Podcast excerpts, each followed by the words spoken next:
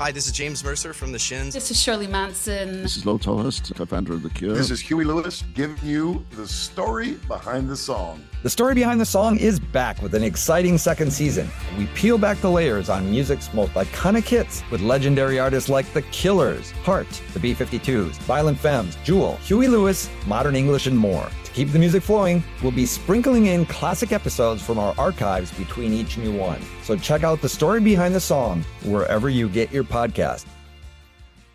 Hey, everybody, it's Barry from the What Podcast. Hey, it's Russ. Hey, it's Brian, and we are giving away two tickets to Bonnaroo 2024.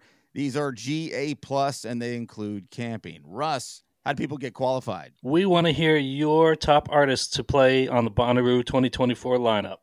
Call 423 667 7877 and tell us who we should check out. It's the What Podcast. Thanks.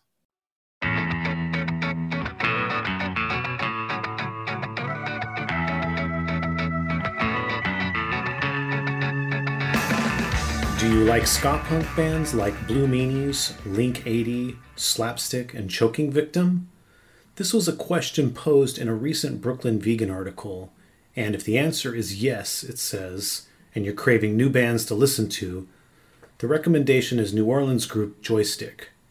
Our guest today is Joystick's lead singer Paul Tucker, or Duck as he's more commonly referred to as. Formed in 2008, Joystick have released four LPs. The latest, I Can't Take It Anymore, will release on April 16th, a collaboration between Stomp and Bad Time Records. And yes, if you like interesting and eclectic ska punk, this is an album you will love. So, Aaron, do you know that there's actually two different bands called Joystick? I did not know that. There was a New Jersey band that had the same name, Joystick. And then and now there's the New Orleans Joystick. I feel like Joystick has been a part of my life longer than they've maybe been a part of my life because I was aware of both versions. But that said, I definitely prefer this version of Joystick. You got to take the ska version. Always take the ska version. I'm not sure if the other version was ska or not. I know that they uh, were, you know, in that same scene, but it was all kind of mixed up at the time. Yeah. And I don't know why, but I have a very strong affinity towards all the members of Joystick without ever formally meeting any of them. And they're a good band. They've um, gotten better the longer they've been a band. Their new album is, is really good. Yeah, it's amazing. I want to talk a little bit about the beginning of Joystick. You guys started in like 2008 or so. Is that correct? Yeah, um, we met up at least uh, in December in 2008 and started writing songs, but we didn't um, like play our first show or anything until 2009. I don't know if like a lot of people probably aren't aware of this, but there was a really, really raging ska scene in New Orleans in the mid 2000s. And I'm trying to think time timeline wise, and it seems to me like you guys were starting either at the tail end of that scene or after that scene when ska was kind of on the way out in New Orleans. Uh, yeah, like the first about like two years or three years we were a band. The shows were absolutely insane here, um, and then it died off, and um, it was just us for a couple years, and then a couple more bands popped up here and there, but yeah, it was it was awesome at first. I used to come here all the time with my old band, and I kind of just fell in love with the with the city and the scene here. Oh, so you're not from New Orleans originally? No, I'm from Texas. I see. Okay. Yeah, so I was talking to Duck recently because um, I was talking about the horrible Texas tour that Link 80 did, and and Duck's old band actually played the show we played in Dallas, right? Yeah, uh huh. That awful coffee shop. Yeah, it was it was supposed to be what at the, at the, I think the place was called like the Galaxy Club or something. Yeah, I I didn't know that actually until I was talking to Chris yesterday, and um, he was telling me that it was supposed to be the Galaxy Club. It would have been way better. yeah, we played there a bunch of times over the years, and and then all of a sudden we showed. I think we actually showed up to that venue, and they were like, "Oh no!" And and then somebody told us, "Oh yeah, it's down the street at this coffee shop." The only thing I can remember about that show is we had that big 80 banner that we would hang behind us and we left it at that show. No. But then the the good news was that um we had friends that we stayed with in Dallas, Kirsten and and uh, Elizabeth. We stayed with them all the time out there for years and so they went back to the venue and salvaged it for us and and stuck it in the mail for it. But what do you remember about that show, Duck? I remember that I was, uh, well, I was like a huge Link 80 fan, and uh, there was, I was just on some forum. It, it wasn't even like advertised anywhere that show, and I think I was on the ARA forum, and it was like Link 80 is playing this show or whatever. And so I just like messaged them on the forum or maybe on an email or something. And I was like, please let us play the show. We'll open, we'll do, you know, I was like, and they were like, yeah, sure. And I was like, holy shit. And I remember calling the guy, the guys up and, and everybody was freaking losing our minds. And so like looking back, it's like, wow, that must have really sucked. But like back then I was like, I, I, I didn't care because I was like seeing one of my favorite bands. And I remember like just being like up in y'all spaces and like singing every every song. And I don't I don't remember too much, but Chris, Chris was like telling me yesterday. He was like, "Yeah, like at the back of the room, there's just like people on computers hanging out." I was like, "What?" I guess it was like a computer cafe place. Yeah, that sounds that sounds right. It was just like a janky coffee shop. It, I feel like it might be a manufactured memory on my part, but I, I, feel like I remember you being like the one kid at that show that was into us. I remember that the rest of my band kind of just left after we played too, which I thought was weird. Now, which which band was that that played that show? We were called Better Than Nothing, which is you know a very generic name. It's kind of hard to find, but we toured. I mean, we went all all over North America uh, several times. Wow. Was there another pre joystick band or was that it? Yeah, then I ju- uh, moved to West Virginia for a couple of years because uh, Better Nothing would tour like three, four, five weeks a year. You know, it was fun, but um, I wanted to do more. So I moved to West Virginia and I joined this band called Cryptorchid Chipmunk, and uh, we would tour nine, ten months out of the year. So we would just we would go nonstop. We'd be like booking the tour while we're on tour, and then um, that that was fun. But oof, our lead singer was just insane. So he ended up in like the hospital, and so that band broke up. So I moved back to Texas and started Detonate. How did your singer end up in the hospital? Well, he was Oh man, I don't know what I can talk about on here. Uh, it, I I think he was on like a lot of really bad drugs because uh, he he stopped eating and he he thought um, he he like thought people were putting microphones in his food and stuff and yeah uh, it was it was weird so you know we were kind of like all right uh, yeah so uh, we we did like one last tour that we had booked and I, ju- I just sang. I was the keyboard player of that band, so I just uh, I just sang on the last tour, and then um, I just moved. I moved uh, back to Texas, and actually Chris Ruckus, uh, Chris from how do you say it, the name of his band, Decente? Dissidente. Yeah, he was in that band with me too. Oh, okay. Yeah, so I've known him for yeah, fifteen years, maybe longer. Wow. And then back in Texas, the next band was Detonate, right?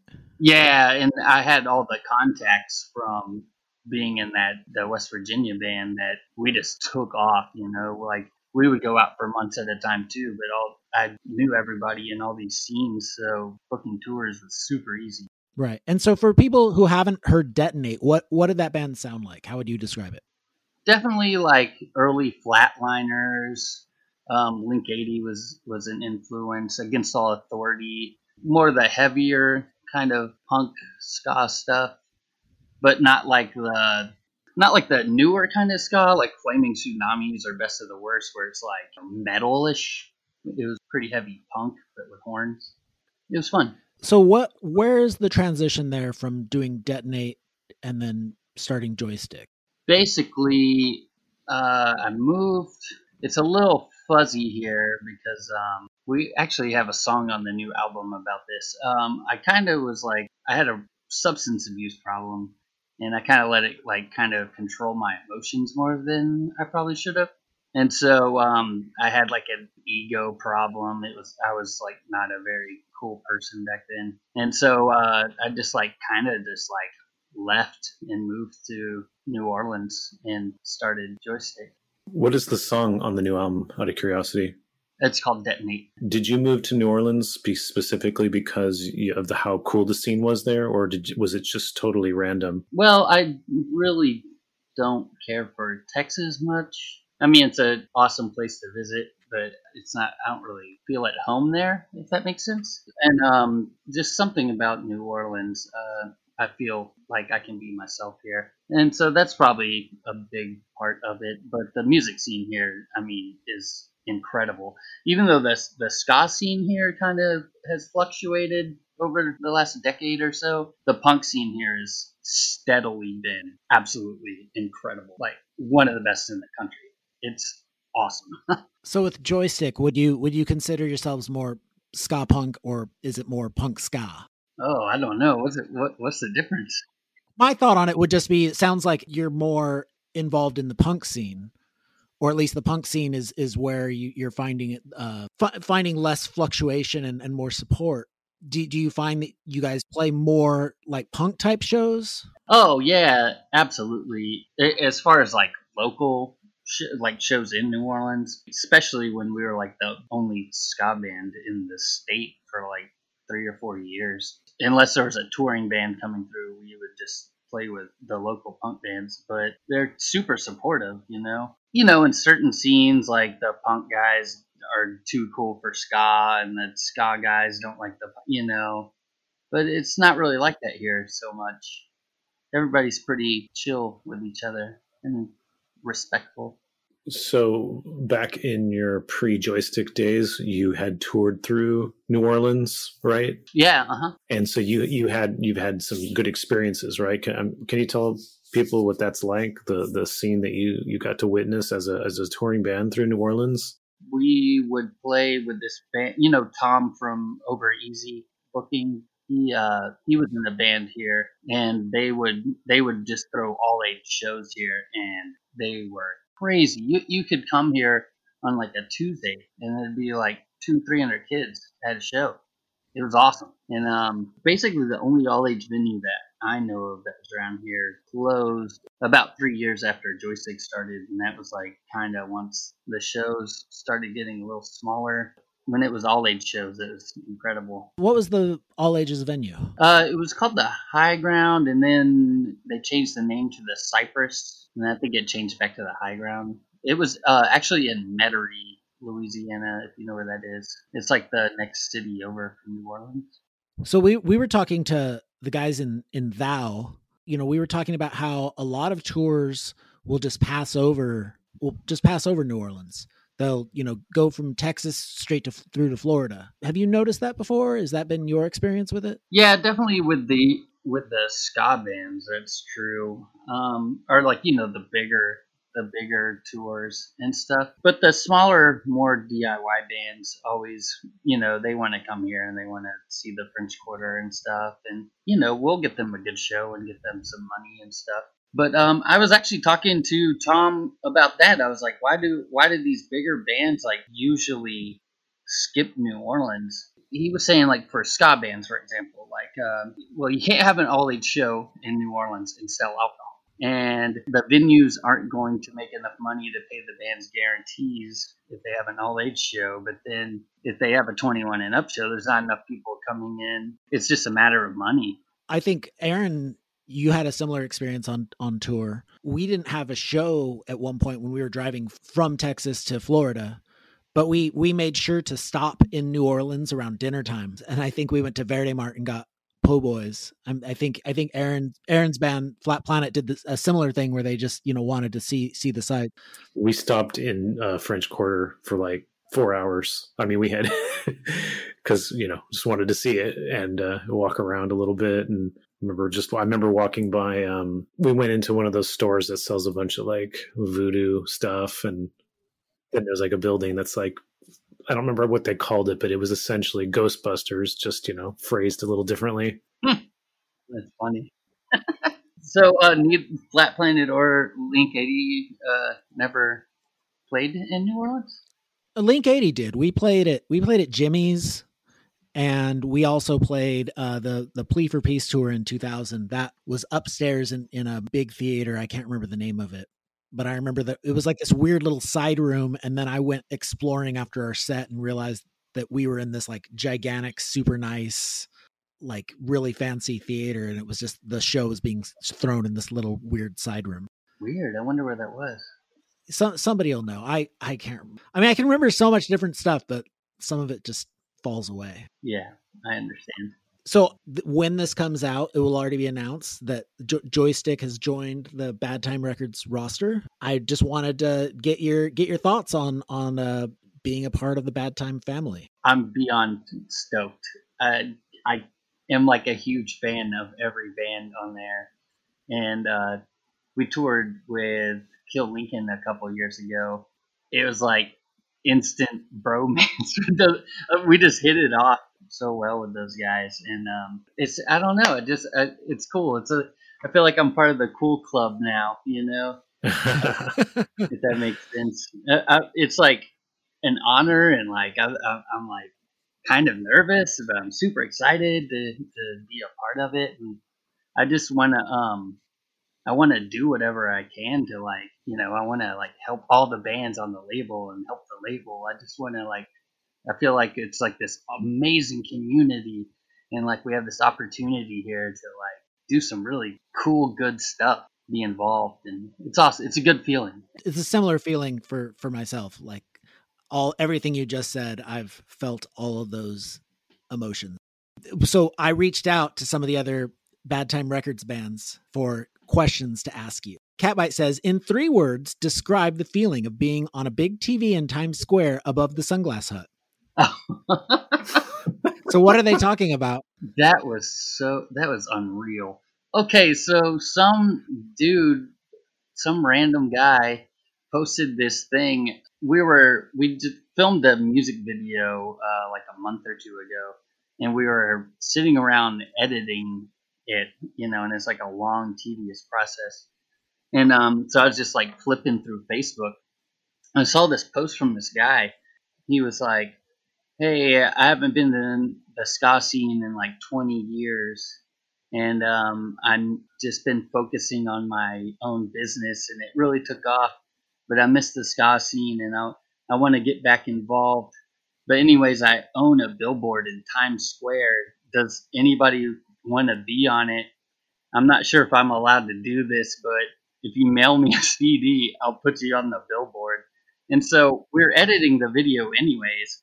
I was like, okay, what what do we got to lose? Let's throw together like a little five second clip or 15 second clip or whatever. And we mailed it to the guy. He hit me back up a couple hours later and he was like, yeah, y'all are going to be on tomorrow night from like 9 p.m. to 9 a.m. every three minutes. every three minutes. yeah, like a 15 second clip every three minutes for like 12 hours. And I was like, okay, yeah, well, let's see. And I like put the live stream on, and we were like, holy shit, we were like up there on time in Times Square, like on this huge like 20 foot billboard. yeah, so that's how that happened. That's incredible. Okay, Reade of We Are the Union uh, has a fuck Mary kill for you. Hamburglar, Ronald McDonald, the Gr- and Grimace.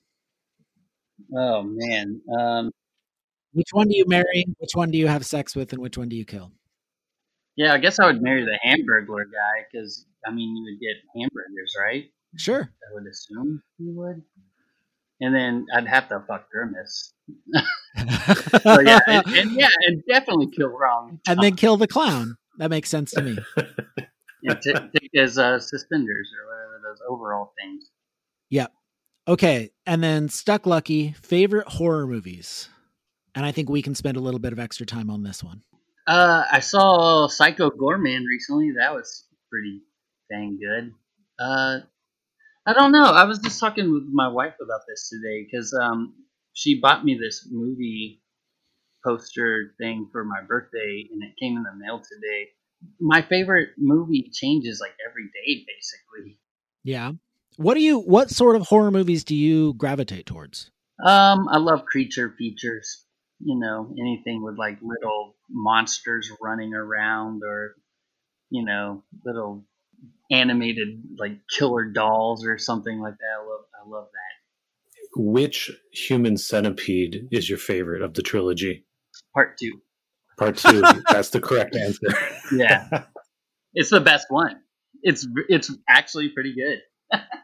Is it? I, oh, it's disgusting. Is perfectly disgusting. Oh yeah. I only watched the first one, and uh, I, I actually thought it was way better than I expected it to be. Yeah. But I still I should check out the second one. The second, it's black and white also, so it like makes it extra creepy, especially the direction they go in it with it. Yeah, I've never seen a sequel quite like that. Um, How do you how do you feel about modern horror? um, you know, it's like any other horror. It's like there's some really good stuff and there's some really trash. In in recent memory, what's the the best and the worst of the uh of the newer horror movies for you? Uh, well, I mean, Psycho Goreman just came out what like a month ago, and that was that was incredible. Um, bad movies. Let's see. You know, I saw Camp Blood Eight recently. Uh, not that good.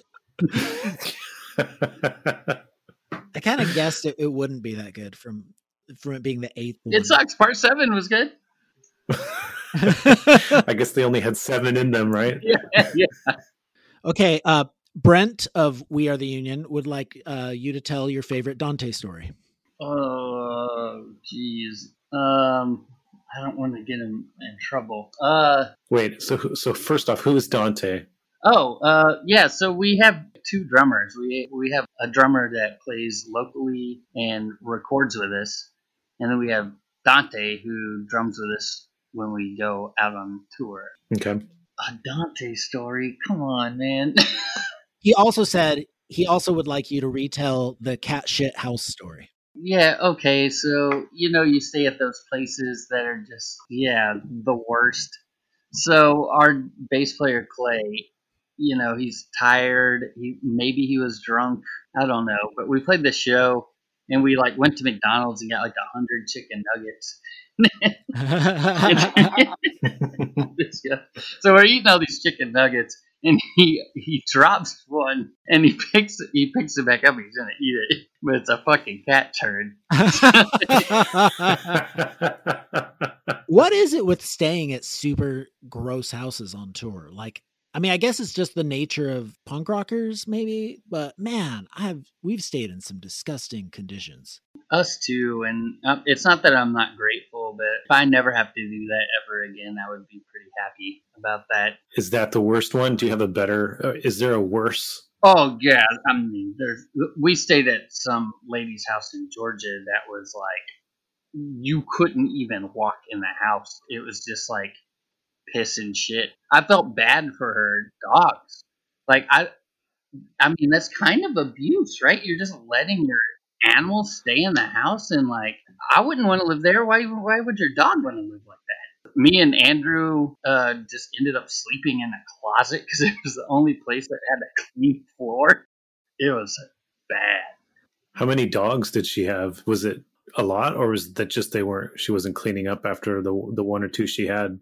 Yeah, I want to say she had like three, and um, she she she didn't have any furniture there, but she had um she had a mop where you could tell like in the kitchen she had like mopped it up at one point, but the mop was so soaked with piss that it couldn't hold any more liquid, so you couldn't even clean it up, and it was also like freezing that night. So like I tried to sleep in the van for a little bit. Yeah, it, it was it was bad. Yeah, that's always the worst when you stay somewhere and sleeping inside of your dirty tour van is like the cleanest place. It's, it does suck. In Defense of Ska will return in a moment. Hey, everybody, it's Barry from the What Podcast. Hey, it's Russ. Hey, it's Brian, and we are giving away two tickets to Bonnaroo 2024. These are GA plus, and they include camping. Russ, how do people get qualified? We want to hear your top artists to play on the Bonnaroo 2024 lineup. Call 423 667 7877 and tell us who we should check out. It's the What Podcast. Thanks.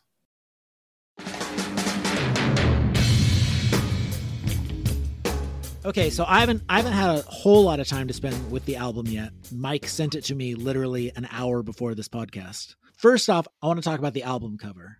What can you tell us about this album cover? Oh man, I don't know if Mike told you, but we had probably about like six different album covers before we could finally get one done. Uh, none of them felt right, and so like Mike was like, "Yeah, we need that artwork like tomorrow," and so we went to a thrift store and just bought a whole bunch of like porcelain dolls and all kinds of glass figurines and stuff.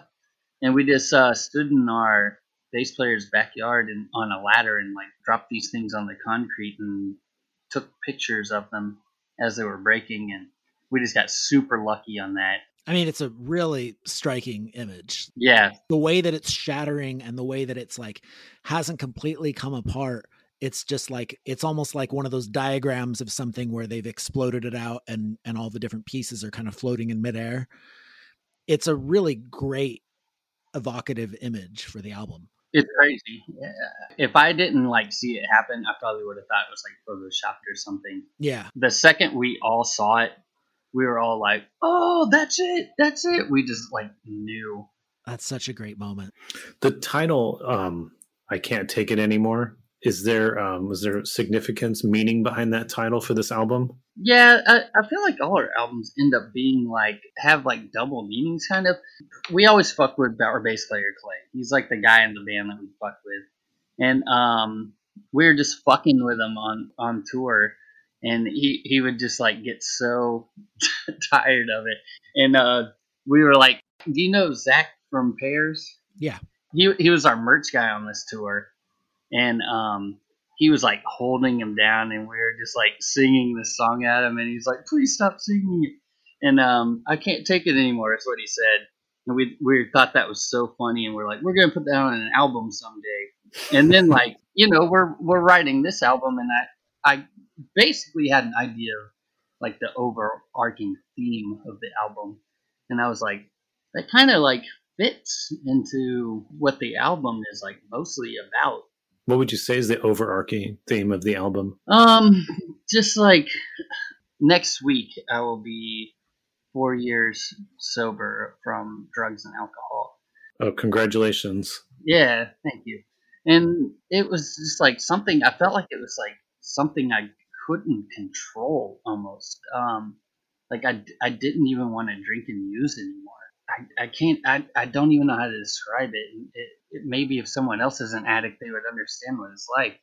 And it's like you can't control your own body. Like putting this poison in your body, it's, it's insane. And like I would just do it, and I would just like look at myself in the mirror and just be like, "Why are you doing this? Like I I don't want to live like this anymore." You know. I mean, that's basically I couldn't take it anymore. You know.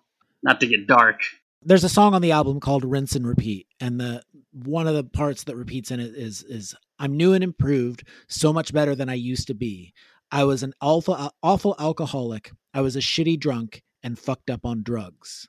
I mean that's pretty just bare right there out in the open like yeah well i don't think there's i don't think there's anything to be ashamed about it. Um i feel like a lot of people that I know that are like uh, in recovery or like you know recovered. Th- there's like a lot of shame and like there's even like groups that are like anonymous, Alcoholics Anonymous, you know, Cocaine Anonymous. You know, like why why is it anonymous? It's, it's I went to go get help and my life improved, and now I help other people. Like putting the shame on, uh, on it and like making it something that's like shh, you don't talk about this. Like that makes it worse. Like, wouldn't you want people to get help and to get better? Like, maybe I like bared it a little too much on this album, but I don't know. Maybe somebody will hear it and they'll, you know, they're they're not alone out there. You know, you can things can get better. You know, I think it's spot on. I I really love that it's just so just laid bare like that. Like it's not you're not trying to hide it inside of some sort of metaphor or you know flowery language. You're just laying it out which which I think is really powerful. Um, I also wanted to speak to the heaviness of this album. It's crushingly heavy, like not in like a um like in a much more like throwback hardcore sort of feeling way, like a almost like I mean, how many people are in? There's a lot of people in joystick, right? How many of you are there? Eight or nine if you count both our drummers. Right. So the the cool thing about being a ska band and being playing kind of hardcore type music is you can basically pull off youth crew vocals with just the band. like the audience doesn't even have to participate at this point and you guys can all everybody can do it off mic and like it still is going to sound incredible.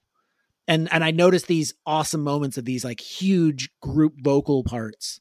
Just tell us a little bit about the heaviness of this record. I mean i i kind of just uh have always written i guess after writing music for all these bands i've been in for so long it kind of just like comes to me if that makes sense. Like yeah. I kind of just write songs as they pop into my head but i mean that's like the kind of music that i like and that's the kind of music that i've always loved and i listen to. So i'm gonna write music you know i'm gonna write songs like that because that's that's what i like. And i love uh i love like gang vocals and like ch- chants and stuff like that it's it's it's fun man i love going to shows and you know, like when I saw you guys, like dime store hoods, that's so fun to yell. That is so fun to yell. Yeah, it really is. I mean, it was funny because I saw. I mean, I went and saw Link 80 as a as a fan, and they were playing that song. I was playing in Aaron's band Flat Planet, and we played a show with them in San Francisco, and that was the song that stuck out in my head. And I was just like blown away by this super young, heavy band you know, I feel like there's definitely echoes of it on this on this new album, um, where it's like got that like really cool like youth crew hardcore vibe to it, and then the ska parts are not like rinky dinky uh flicka flicka guitar parts. They're like more more musical than that. And there's like a kind of a jazzy element to the horns at times when you're in the more ska elements. Our our horn our horn players are insane. They they are so good. Our guitar player too. So like I'll write the songs and I'll I'll have like a horn line that I've written and like a guitar part and I'll be like, okay, here's here's the horn part and they will take this little simple melody I wrote and like just transform it. And the same thing with Mickey, our guitar player. He'll he'll change it up and it's it's I don't I don't have that talent. I can I can write the the basic bones of a song, but I can't like you know polish it up. I'm I'm curious uh, if you don't if you don't mind talking about it. Your your process of getting sober, um, which you know features heavily on this album. Did you have a moment that you know the, where you decided you were getting sober, and what was the process of getting sober? Yeah, um, I definitely. I mean, I had been wanting to get sober for many years, and I I would try, and I you know I would like be a, a dry drunk basically, or you know I would I would stop doing drugs for like a month or two or or less, you know, and then I would inevitably always relapse. It, but it would still just progressively get worse and worse, you know, over the years. Yeah, but eventually I just hit I just hit a point where I just basically broke like my brain just I, I, I like had a breakdown and um yeah so I, I checked myself into a rehab place i basically had to start like being honest with myself you know and and um kind of face some like stuff from my childhood and you know some ugly stuff and work through it you know you can't really if you want to move past stuff, you you have to kind of just go through it, and it sucks and it's painful. But once you get through it, it's behind you, and like you don't have to carry around that heavy weight anymore. You know, I, I didn't have I don't have to self medicate anymore to try to like block out these feelings or these uh, thoughts. You know. Yeah, I have a friend of mine who is um he was a drug addict and he went in basically like a 12 month program and he was telling me that you know he can't do drugs at all but it took until about the third month before he started to have new thoughts where he was even able to admit that he had a problem and was able to start making mental changes mm-hmm. So it's it's definitely like a huge process from what I understand. It is. Um, you you're basically like relearning. I mean, you're like relearning how to deal with life for like the last like twenty something years. That anytime something would happen, good or bad or whatever, like I would numb it numb it out, you know, and um, I never really like felt anything, if that makes sense. Mm-hmm. So yeah, it was like I basically had to like kind of learn how to live again without my crutch. So was this album writing this album was this like a would you consider this to be a big part of your therapy in terms of like starting over, starting fresh as a sober person?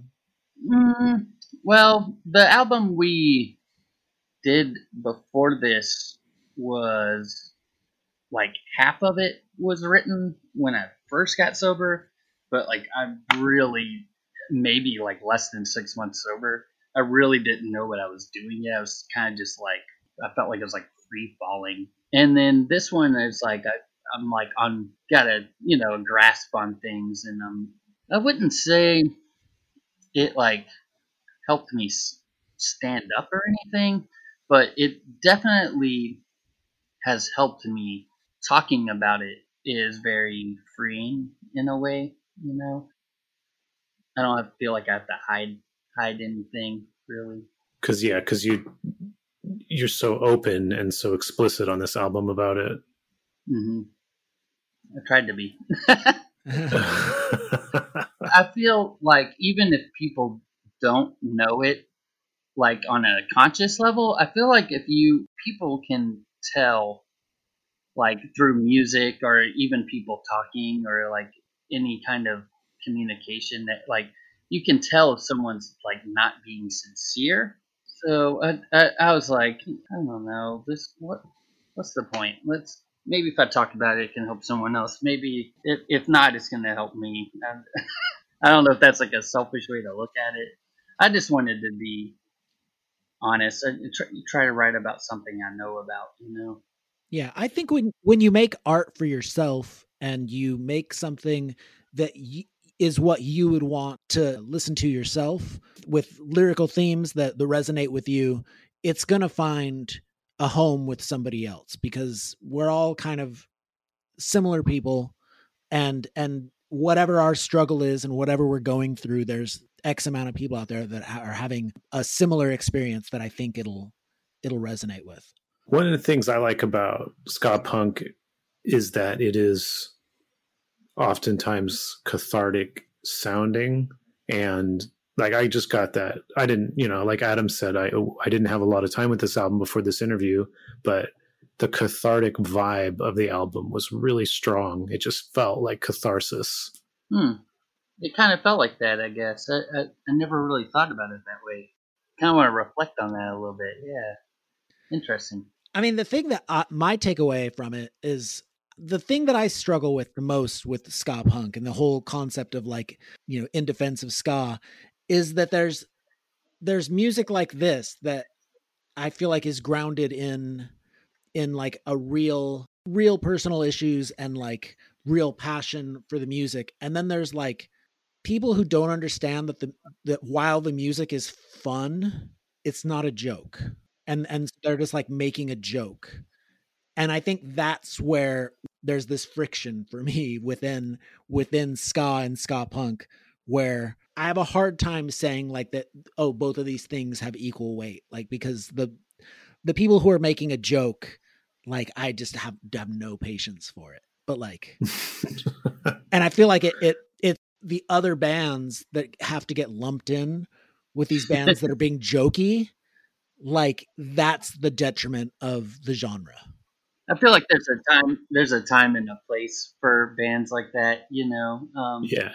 I don't have a problem. Like uh, I'm thinking of like the Aquabats come to mind, you know. Oh, I mean the the Aquabats I feel like are a different on a different level. Like there's there's in no, no universe where you're going to look at those guys in those costumes and think like as as funny as they are and as jokey as they are, like you can really see all the work and craftsmanship that goes into that band. Oh yeah, they're they're performers. I'm actually I saw them play once in the '90s, and I wasn't even really a big fan of them beforehand, but I just was so impressed with the the level of performance and how they all didn't break character the whole set. I was just like, these guys rule. yeah, I I actually was was super not into them for forever, and then saw them in 2006. I was working security at show that they played, and I was blown away by how good they were. Like I was just like, this is awesome. These guys are total pros. They like care about their audience deeply. They're all good players, and like they're all playing a character where it doesn't feel I think maybe it's just the quality of the joke. Maybe their joke is really good. maybe it's just stupid jokes that I'm not down with. I mean, I have to. I guess I have to walk that back a little bit. But I, I know what you're saying. Like the sound of ska punk to many people equals jokey, where that's only true for some of the bands, and it's not true for other bands. And it's it is a thing that some bands have to shake. That it's like, well, we're not a jokey band, even though sonically to you that's what you hear. Right. I mean a lot of people like call it like you know clown music or circus music. And i hold up the new joystick record and be like is this clown music? Is this circus music to you? Because it's not. It's basically a hardcore album with like some cool ska parts put into it. Do you think that has um, maybe that has something to do with the fact that like ska is always played on like uh, a Disney movie where there's like a montage of like you know a talking hamster or like a you know like a commercial for like a mop. There's definitely an element with ska where it has been not necessarily the the context of which it was created, but in the way that it was marketed and the way it was used like the way that labels presented it, the way it was like, yeah, it became like America's Funniest Home Videos music, like that stuff which I think to some degree is out of the hands of the individual bands, has definitely m- marked ska a certain way to people. It would have been great if they had like just made like industrial music, that music. oh my god, that'd be awesome. Just like a, a montage of like of like dads getting hit in the balls to like a skinny puppy song. That's what I want to see. Oh, in a perfect world right back after this. Hey, everybody, it's Barry from the What Podcast. Hey, it's Russ. Hey, it's Brian, and we are giving away two tickets to Bonnaroo 2024. These are GA Plus, and they include camping. Russ, how do people get qualified? We want to hear your top artists to play on the Bonnaroo 2024 lineup. Call 423 667 7877 and tell us who we should check out. It's the What Podcast. Thanks. Duck, you bought a house recently. Yeah. Congratulations. And then a tree immediately fell on it. Uh, yeah. And, uh, you know, in uh, my neighbor's uh, parking garage landed on our roof. So what happened? I, I just saw some pictures a, a, few days apart and oh, so we moved we moved in and then three days later a, a hurricane came through here and just like went down our street. Yeah, it was nice. Jesus. But it could have been way worse. It could have been way worse. You know, five years ago, for maybe about six or seven months there, I was basically homeless and, uh, you know, spending all my money on drugs. So, uh, you know, I can I can live without electricity for a couple of days. And it's not that bad. So, Duck, um, you're like the only reason that my so it predictive text. If you type duck, if you type fuck into your phone, it changes it to duck. And I recently changed my phone so that it no longer autocorrects duck or fuck to duck. But now when I try to type your name in, it autocorrects it to fuck. I think that happens to a lot of people. Where does duck come from? Um, my mom gave me that name when I was a, a little tiny little kid. I guess when I was learning to walk, I would always fall in like I fell in a lake one time. I would like jump in puddles all the time, and so my mom just called me that, and it, I've just been called that basically my whole life. Okay. I wish I had a cool story. No, that's a great story. I mean, I I will always wonder if the nicknames that I call my kids are gonna stick with them. I it's actually a thing that I I picked up from from Link 80 where I just call them ding dongs all the time because that was something that was something that the Link 80 dudes would say, and I started calling my kids ding dongs, and I'm sure that they're gonna think about that forever. So you you call both of your kids ding dong? And like no, I, I'll say like, all right, ding dongs, let's go. Like when it's time to do something, um, you know, talking to both of them at the same time. It's not like a it's not like a term of endearment. It's more of like, a, all right, you you ding dongs, like let's go. When I'm being sweet with them, they're like they're like little boy or little bear or some sweet thing like that. Oh, big old softy. okay, so I want to know about Dante because I look at Dante and I see someone who looks very similar to me, a large mammal with long hair and a beard. Who, tell me about Dante, please. He is like the sweetest dude ever. Uh, he is insane. His work ethic is crazy.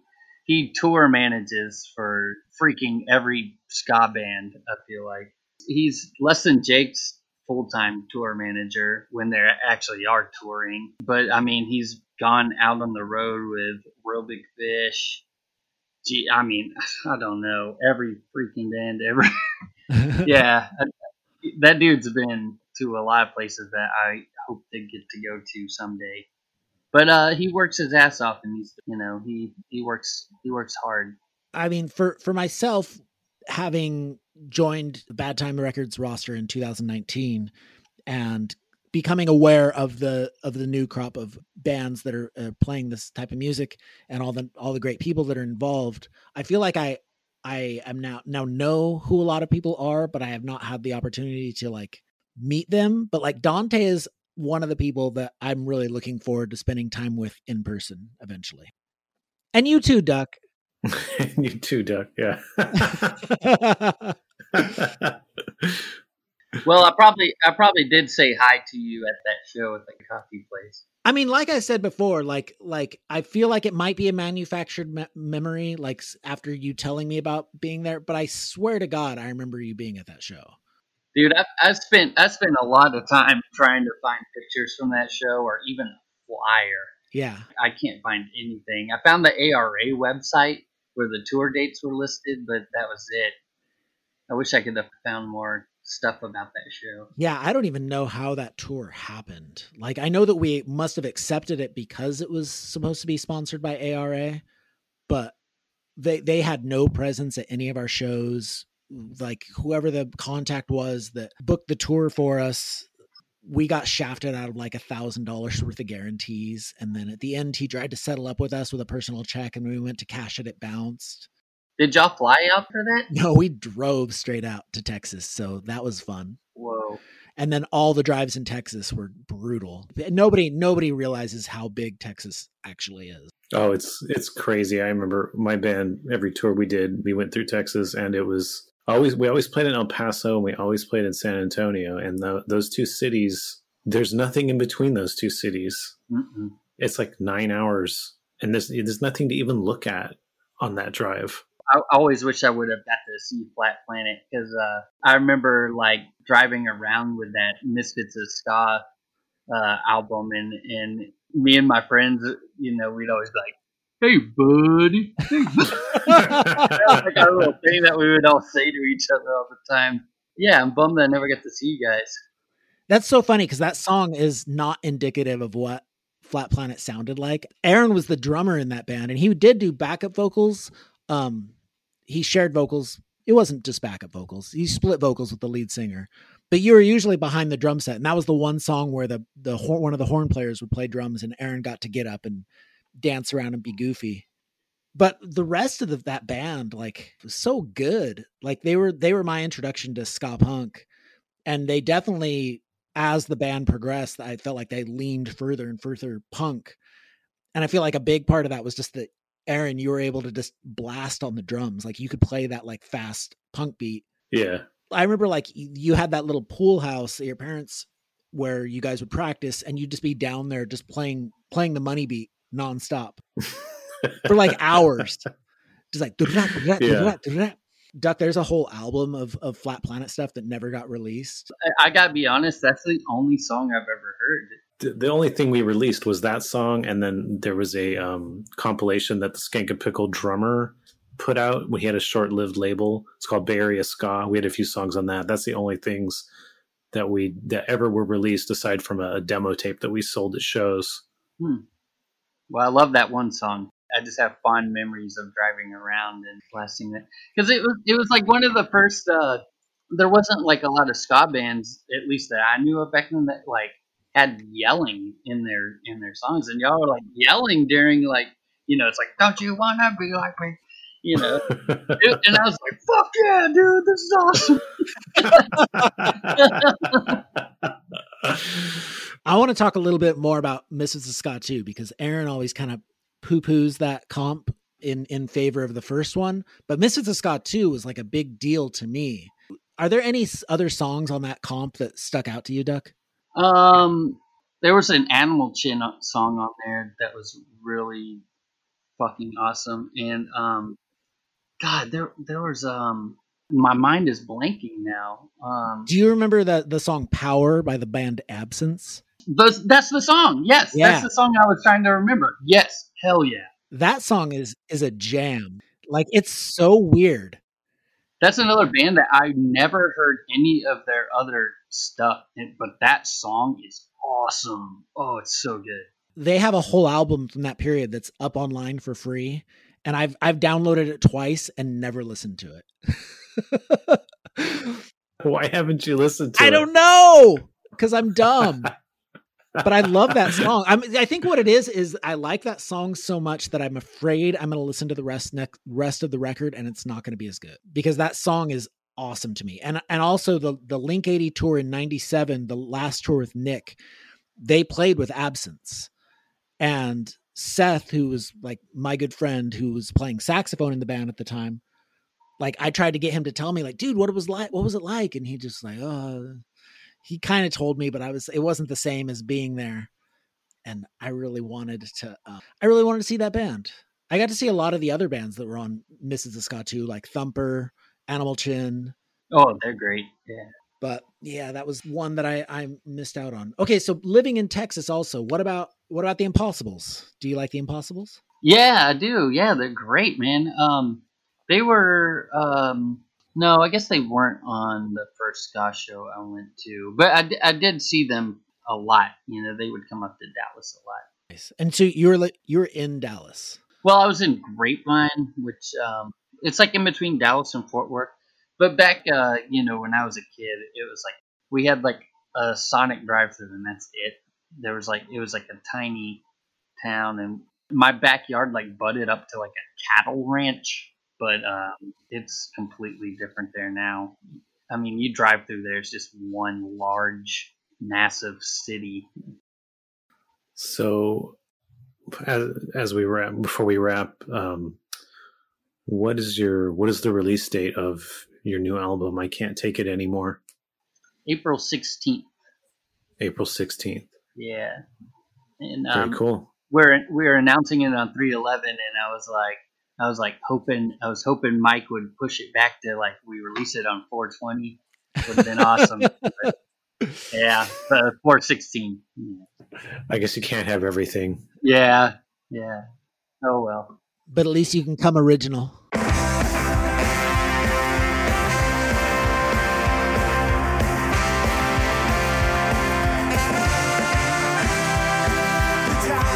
Thank you so much for listening to In Defense of Ska.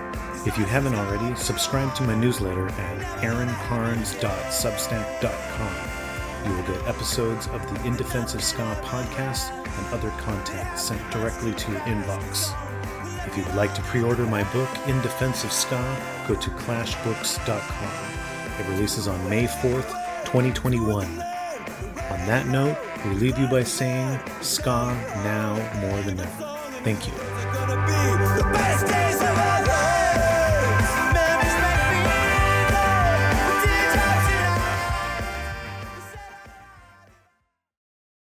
Everybody, it's Barry from the What Podcast. Hey, it's Russ. Hey, it's Brian, and we are giving away two tickets to Bonnaroo 2024.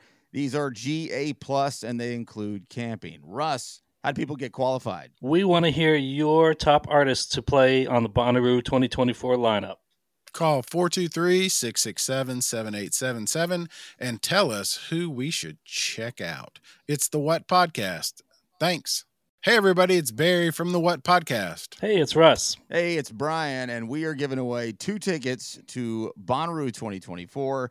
These are GA Plus, and they include camping. Russ, how do people get qualified? We want to hear your top artists to play on the Bonnaroo 2024 lineup.